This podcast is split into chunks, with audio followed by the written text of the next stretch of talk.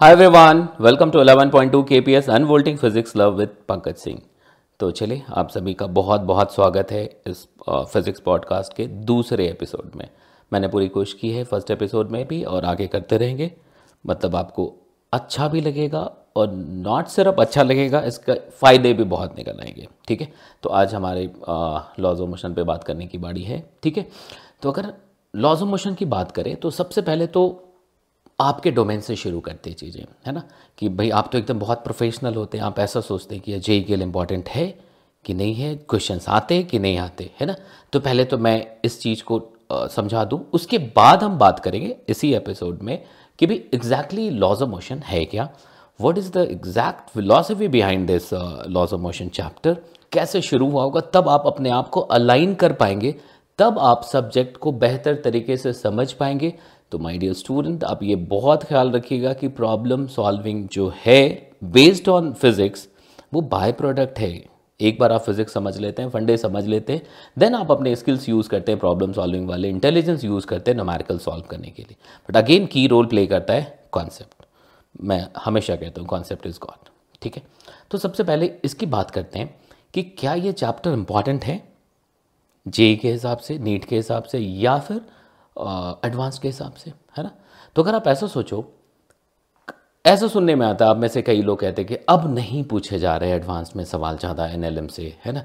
कम हो गया है, एक समय था जब पूछा जाता था तो ठीक है इसको बाहर कर देते हैं।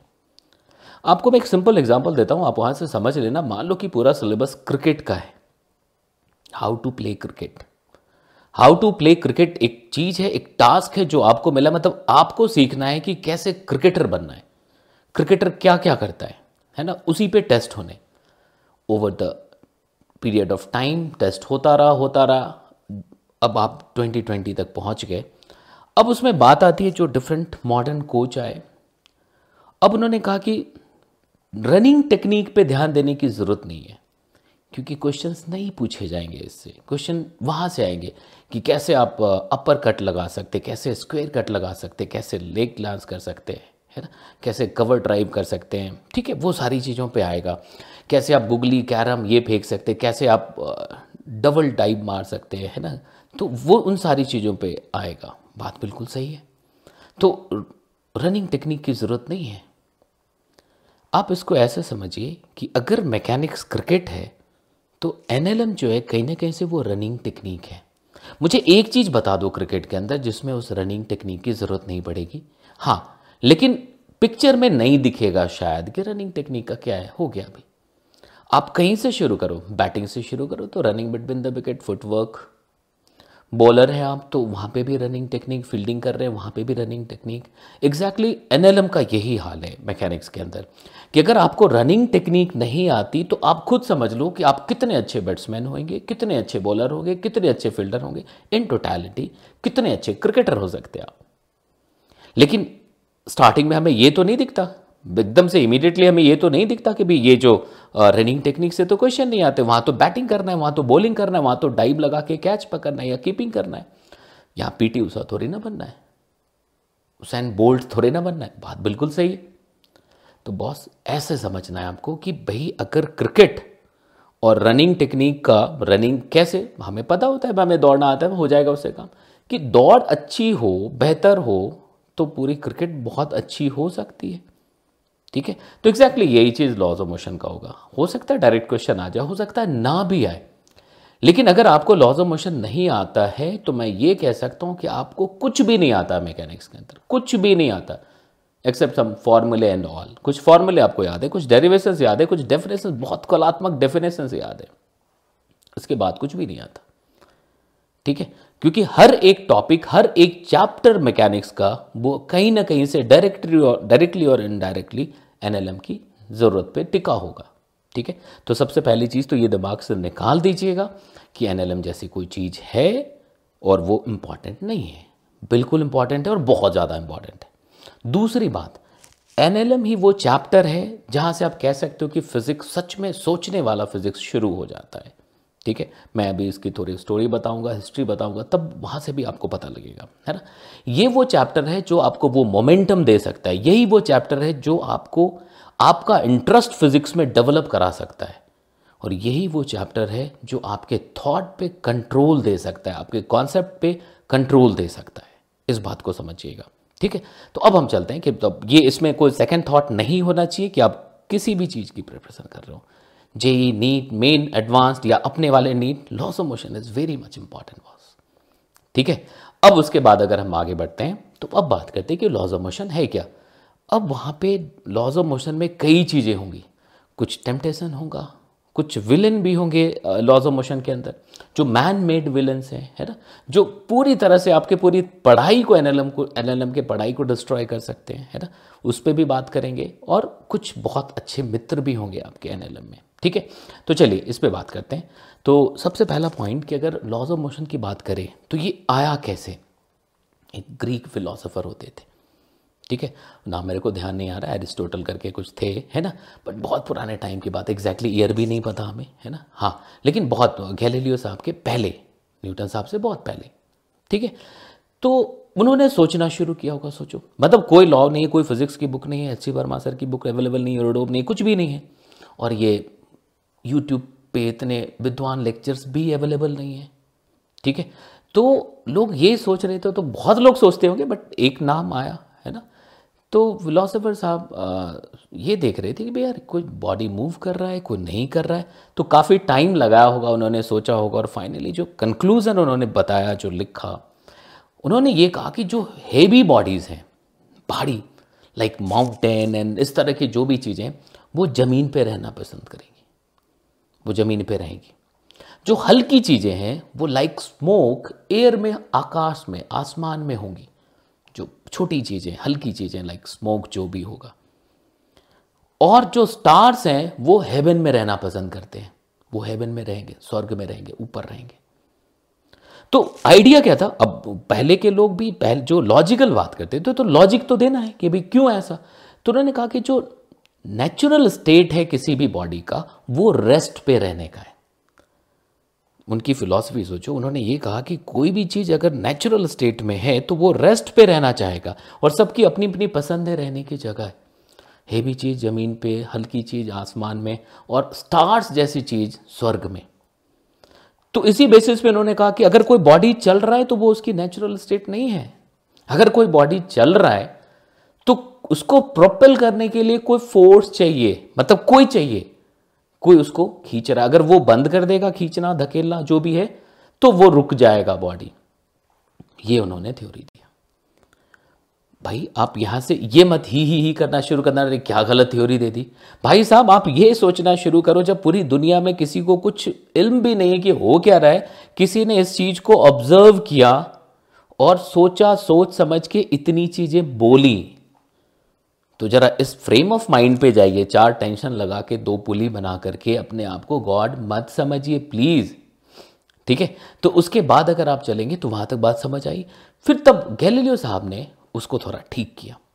गैलीलियो साहब ने कहा कि नहीं जी, कोई भी बॉडी अगर कांस्टेंट वेलोसिटी से चल रहा है, उनकी भी बड़ी लंबी स्टोरी है। मैं अभी कभी अलग से बात करूँगा, अभी एक सीरीज़ में सोच रहा हूँ, जो पुराने साइंटिस्ट थे, जो फिलोसोफर थे उनकी बात करें, उनके थॉट्स और वो प्रोसेस आपके साथ लेके आए। तब, लेकिन वो मैं तब लेके आऊँगा जब आप कॉलेज में पहुँच जाएँगे, ठीक है? लेकिन अभी हम ये बात कर रहे हैं। तो गैलीलियो साहब ने क्या कहा कि अगर कोई बॉडी मूव कर रहा है और कांस्टेंट वेलोसिटी से मूव कर रहा है, अगर कोई बॉडी मूव कर रहा है और कांस्टेंट वेलोसिटी से मूव कर रहा है तो इस बात का ख्याल रखना है कि उसको किसी फोर्स की ज़रूरत नहीं है। लेकिन अगर वेलोसिटी चेंज करनी है देन फोर्स इज़ रिक्वायर्ड मतलब फोर्स लगाना पड़ेगा अगर आपको उसकी वेलोसिटी बदलनी है। मतलब एक्सेलरेशन के लिए फोर्स इज़ रिक्वायर्ड ये गैलीलियो साहब ने कह दिया। इनको इस चीज़ को ही मॉडिफाई करके थोड़ा और शार्प करके और बेहतर फॉर्म में लेकर के न्यूटन साहब फ़र्स्ट लॉ में लेके आए और न्यूटन साहब ने प्रॉपर क्रेडिट दिया हुआ है। ठीक है? ऐसा नहीं कि ये सब कुछ हमारा है, ये जो हमने पॉडकास्ट शुरू किया हुआ है, ये मेरा आइडिया है और ये पहला यूट्यूब पे है, ये सबसे बेहतरीन होगा, ऐसा नहीं। ठीक है? तो न्यूटन साहब ने इसका क्रेडिट दिया भी है, और वो कई डॉक्यूमेंट्स और तरीके हैं, और वहाँ से आपको आइडिया लगेगा, वो भी स्टोरी अलग से चलाएँगे, वो भी बहुत मज़ेदार सीरीज़ होगी, जो ये तो exactly J NEET and physics preparation and physics love को टारगेट करता हुआ है, वो purely physics love and interest के लिए होगा। ठीक है? तो अब इसमें देखिए, न्यूटन साहब ने क्या किया? उन्होंने उसको थोड़ा रीडिफाइन किया विथ सम वैल्यू एडिशन तब उन्होंने लॉ ऑफ़ इनेशिया बताया कि जब तक फोर्स नहीं लगता है तो बॉडी रेस्ट पे है तो रेस्ट पे रहना चाहेगा। मूव कर रहा है तो कांस्टेंट वेलोसिटी से मूव करता रहेगा। ठीक है? तो ये स्टोरी जो मैंने बताई, अब जरा सोचो कि ये है क्या लॉज ऑफ़ मोशन कि हमारे अराउंड जो भी मूवमेंट्स हो रहे हैं, उसके कॉज पे जा रहे हैं। कि वो क्यों चलना शुरू हो गया, क्यों रुक गया, क्यों घूम गया, क्यों चलने लग गया? तो जितनी चीज़ें अब हमें दिखती हैं, पुली, ब्लॉक, जो भी अरेंजमेंट है, वो उन्हीं पे उन चीज़ों पे बेस्ड होगी। उसी थ्योरी उसी फिलॉसफी उसी कॉन्सेप्ट पे बेस्ड होंगी। तो आपका क्या दायित्व बनता है? आपकी क्या रिस्पॉन्सिबिलिटी है? या लॉजिक क्या कहता है? कि सबसे पहले हम उन कॉन्सेप्ट को समझ लें देन हम न्यूमेरिकल्स पे पहुँचे। मैंने शुरुआत में एक बात कही कि there be lot of temptation also in this chapter temptation ये है कि आप शुरू करते हैं बींग अ टीचर हमें भी था, शुरुआत में कि भी जल्दी से जल्दी न्यूमेरिकल पे पहुँच जाए। एक ब्लॉक लगा दे, पुली लगा दे, बच्चा एक्सलरेशन निकाल देखिए ह्यूमन टेंडेंसी है बॉस हमारा दिमाग इमीडिएटली फीडबैक चाहता है। सॉल्व वो आंसर आया फीडबैक आया। ठीक है फीडबैक ही चाहता है ना। तो फीडबैक के तरीके तो बदल सकते हैं ना। कि आप हर चीज़ को समझने से खुश होना शुरू हो जाओ तो वो फीडबैक हो जाएगा। आप किसी चीज़ को फील करने से खुश हो जाओ, वो फीडबैक हो जाएगा तुम्हारे माइंड के लिए।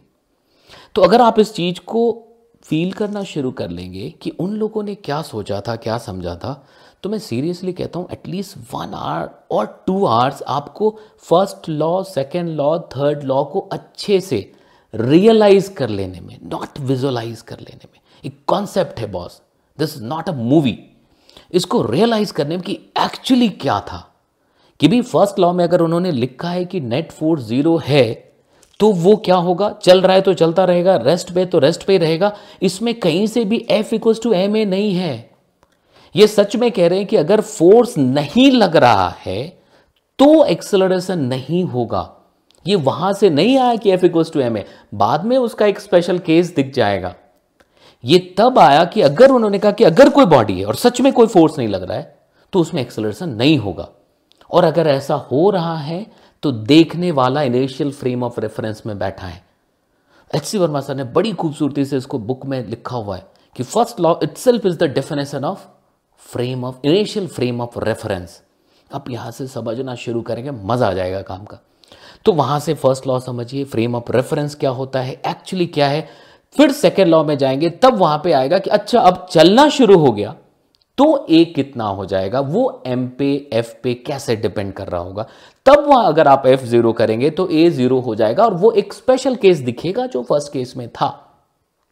बट विदाउट अंडरस्टैंडिंग के फ़र्स्ट लॉ के अंडरस्टैंडिंग के, हम सेकेंड लॉ में टेक्निकली ऑफिशियली जैसा भी कह ले, सही तरीके से तो पहुँच ही नहीं सकते। ठीक है? तो आप सेकंड पे पहुँचेंगे, फिर उसको समझेंगे, फिर थर्ड पे पहुँचेंगे थर्ड पे पहुँच के मज़ा आ जाएगा आपको कि to every action there is an equal and opposite reaction कुछ बातें ऐसी सोचेंगे, देखेंगे आप कि action reaction always same nature का होता है। ये एक बड़ी इंपॉर्टेंट चीज़ होगी। ऑलवेज एक दूसरे पे लगाता है। मतलब अब ऑलवेज डिफरेंट बॉडीज पे होगा। ऑलवेज डिफरेंट बॉडीज पे होगा। Action reaction always different bodies पे होगा। इक्वल मैग्नीट्यूड का होगा ऑपोजिट डायरेक्शन होगा। ठीक है? तो ये थर्ड लॉ फिर समझ आएगा। और आप पूरे चैप्टर में देखोगे बॉस तीन चार चीज़ें ही हैं जो पूरे चैप्टर को कंट्रोल करती है। ठीक है? तो अभी मैंने वो टेम्पटेशन की बात की कि नुमार्कल पे जाने से पहले हमें ये चीज़ें पक्की करनी है। क्योंकि अगर शुरू में कूद गए तो आप शायद गलत कॉन्सेप्ट के साथ आंसर निकालने की आदत डाल लें, जो बाद में बहुत मुश्किल होगा। शायद J main on the NEET निकल जाए बट एडवांस्ड आपको फंसा जाएगा। ठीक है? तो ये ज़रूर ख्याल रखेंगे आप लोग। तो फ़र्स्ट सेकेंड थर्ड लॉ पे पहुँच गए। जब थ्योरी समझ ली कॉन्सेप्ट समझ लिया, तब प्रॉब्लम सॉल्विंग टेक्निक आएगी तो एफबीडी आएगा। फ्री बॉडी डायग्राम एक एफबीडी हुआ। तब वहाँ से सिस्टम कैसे लिखते हैं, वो समझेंगे। फिर आप डिफरेंट डिफरेंट चीज़ें जो इसके साथ इन्वॉल्व हैं like tension in the string वो कैसे होता है, क्यों along the string away from the body होता है, वो लिखेंगे। कॉन्टैक्ट फोर्स क्या है, वो थर्ड लॉ के साथ ही आप समझ लेंगे। ये सारी चीज़ें तब जब समझ लिया आपने, अभी तक सूडो छूएगा भी मत। तो अभी कहाँ पे होंगे आप? इनिशियल फ्रेम ऑफ़ रेफरेंस में। इनिशियल फ्रेम ऑफ़ रेफरेंस में होंगे एच सी वर्मा सर के जो डेफिनेशन के साथ और जो शॉर्ट आंसर क्वेश्चंस दिए हुए हैं एच सी में रेसनिक हेलीडे में जो थोड़े थियोरटिकल क्वेश्चन जो ऑब्जेक्टिव वाले हैं, बहुत बहुत ही ज़्यादा खूबसूरत हैं वो। फिजिक्स को समझ लेने के लिए अंडरस्टैंडिंग डेवलप कर लेने के लिए।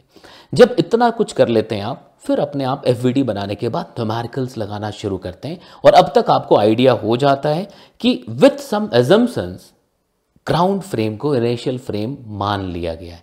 विथ सर्टेन कंडीशंस आपको पता लगा कि इंटर प्लानिटरी मूवमेंट है तो ये इनिशियल नहीं मान सकते। ऐसी सारी तमाम बातों के साथ अर्थ को इनिशियल फ्रेम मान करके आप काम करना शुरू कर देंगे।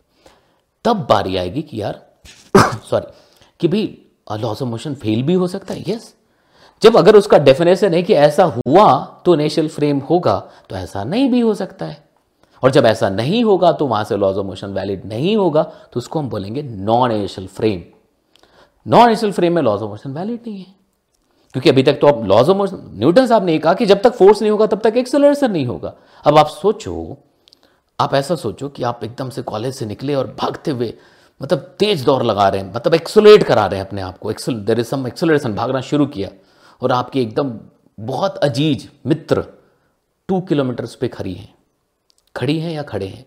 अपने हिसाब से देख ली अब टू किलोमीटर्स पे हैं अब आप उनको देख पा रहे हो, वो आपको देख पा रहे हैं। आप तेज भागना शुरू कर रहे हो, आप एक्सलरेट हो रहे हो। आप फिजिक्स के लफ्जों में क्या कहोगे? She is accelerating towards me because आपके फ्रेम में वो आपकी तरफ़ एक्सलरेट होती हुई दिखेंगी। तो अगर आपके फ्रेम में वो आपकी तरफ़ एक्सलरेट होती हुई दिखी it means there is some acceleration in that girl with respect to you अब लॉज ऑफ़ मोशन तो फेल हो गया ना। वो तो ये कहते हैं कि जब तक फोर्स नहीं होगा, तब तक एक्सलरेशन नहीं होगा। और एक्सलरेशन कोई अच्छा वाला रियल और वर्चुअल नहीं हो सकता। वो तो किसी भी फ्रेम से देख रहे जो है, वही है। तब कहेंगे, ना ना ना ना, कुछ तो प्रॉब्लम है। आप नॉन इनिशियल फ्रेम हो गए। तो वहाँ पे लॉज ऑफ़ मोशन वैलिड नहीं है। तब वहाँ पे एक एडजस्टमेंट की बारी आती है। ठीक करने की बात आती है। जैसे मैंने चश्मा पहना हुआ है तो आँखों में थोड़ी प्रॉब्लम है, इसलिए पहन लिया है। अब फ़ैशन के लिए भी लोग पहन लेंगे, है ना? लेकिन अगर सच में वो एरर ठीक करने के साथ अगर पहन ले तो मुश्किलें आएँगी। तो जब आप इनिशियल फ्रेम में बैठे हैं बॉस तो आपको फिर ज़रूरत नहीं है सोडो फोर्स लगाने की। जब आप नॉन इनिशियल फ्रेम में होंगे, तब सोडो फोर्स लगाने की ज़रूरत है। तो इस फ्रंट में आपको ऐसे काम करना है कि कब सोडो फोर्स आएगा तो इसके पहले हमें यह जानना पड़ेगा कि क्या मैं नॉन इनिशियल फ्रेम में हूँ या नहीं हूँ। अगर हूँ तो आएगा सोडो फोर्स नहीं हूँ तो नहीं आएगा। यहाँ तक मेरे ख्याल से बातें समझ आ रही मुझे लगता नहीं कि यहाँ तक कोई दिक्कत होगी। इसी फ्लो में चलते रहिएगा। इसके बाद एक चीज़ आएगा जो बहुत बड़ा विलन है इस चैप्टर का दैट इज़ कॉन्स्टेंट रिलेशन ये एक बहुत प्यारी सी चीज़ है, बहुत इंपॉर्टेंट चीज़ है। जब भी हम अरेंजमेंट सेटअप अरेंजमेंट सेट करते हैं तो ये चीज़ें आती हैं। जब भी हम अरेंजमेंट सेट करते हैं तो ये चीज़ें आती हैं। ठीक है? अब वहाँ पे स्ट्रिंग कंस्ट्रेंट ब्लॉक कंस्ट्रेंट वो मूवमेंट का कंस्ट्रेंट है। अब उसका बेसिक आइडिया लेना है। हम क्या करते हैं कि शायद कहीं ना कहीं उस प्रॉब्लम्स के जाल में इस तरह से ट्रैप में आ जाते कि लॉज ऑफ़ मोशन में सबसे मुश्किल चीज़ कंस्टेंट रिलेशन दिखता है, जो कि है ही नहीं, जो कि पार्ट ही नहीं है उस चैप्टर का। आपको बेसिक कंस्टेंट आना चाहिए जो आप मुश्किल से 15 टू 20 मिनट्स में समझ जाते हैं। आप स्टैंडर्ड बुक्स पे सोर्सेस पे रिसोर्सेस पे बिलीव करेंगे। H C Verma sir यूरोडो क्रोटो previous years question हॉलिक्स उठा लीजिए। कितने इनफानाइट पुलिस मिल जाएँगे आपको? आप वो चेक करिए, है ना? कितने डिफरेंट ब्लॉक अरेंजमेंट आपने एक बार आइडिया सीख, अब उसके आप चार पाँच मेथड समझते हैं। वर्चुअल वर्कडन का मेथड है, ये टेंशन का मेथड है, ये नॉर्मल मेथड है, ये अब नॉर्मल मेथड है, ये डुप्लीकेट मेथड है, ये फलाना मेथड भाई साहब बेसिक्स उसके समझ लो, सब बनना शुरू हो जाएगा। यस कंस्टेंट बहुत इंपॉर्टेंट अगर आप क्रेग मरियम की बुक देखेंगे, जो इंजीनियरिंग मैकेनिक्स में पढ़ते हैं तो वहाँ पे आपको थोक में वो सारे खूबसूरत नज़ारे जो कंस्टेंट वाले वो दिख जाएँगे, जो अलग अलग बुक्स में हमें दिखती हैं। लेकिन हमें ये समझना है कि हमारा टारगेट क्या है सिलेबस क्या है क्या कर रहे हैं। अगर लॉज ऑफ़ मोशन पढ़ रहे हैं तो constant is not laws of motion वो मूवमेंट टेक्निक है मूवमेंट एनालिसिस uh, पे बेस्ड एक फॉर्मूला है ठीक है? तो लॉज ऑफ़ मोशन में हमें अरेंजमेंट पढ़ना होता है इसलिए हमें उसकी भी जानकारी होनी चाहिए ठीक है? बट अप टू कौन से एक्सटेंट तक चाहिए वो हमें डिसाइड करना है। ठीक है? तो वो कर लिया आपने तो अगर बेसिक समझ आएँगे कि भाई कैसे हाँ ये पुली मूव करेगा तो दूसरा कितना मूव करेगा, कैसे लेंथ को कांस्टेंट करेंगे डिफ्रेंशिएट करेंगे, वो काम हो जाएगा। ठीक है? तो कंस्टेंट को बहुत ध्यान से टारगेट करना है। और मैं ये फुल अथॉरिटी से कह रहा हूँ, एक बार आपने उसके बेसिक समझ लिए, बिना बहुत ज़्यादा हाई तोबा मचाए, आप में से बहुत सारे स्टूडेंट्स का यही प्रॉब्लम होगा कि मेरे को लॉस ऑफ़ मोशन में यार कंस्टेंट ही नहीं आता है। सबसे पहली बात तो आपका स्टेटमेंट गलत है। लॉस ऑफ़ मोशन कंस्टेंट नहीं है। समझ आ रही बात? तो हमने यहाँ पे लिख दिया हाँ ठीक है laws of motion pure laws of motion आपने पढ़ लिया, सब कुछ first law second law third law how to apply laws of motion pseudo force ये सब पढ़ लिया कंस्टेंट के बेसिक टेक्निक सब समझ लिया आपने बेसिक सवाल लगा लिए प्रीवियस ईयर्स कर लिया एडवांस कर लिया, काम हो जाएगा, फिर आगे बढ़ जाना है आपको। और इस तसल्ली से कि हाँ हमने टॉपिक समझा है, हमने सोचा है, और एक और चीज़ मैं अभी तुरंत डिस्कस कर लूँ आपसे कि भाई रिविज़न का तरीका अगर फिज़िक्स की आप मेरे से पूछेंगे तो one of the best technique क्या है ना?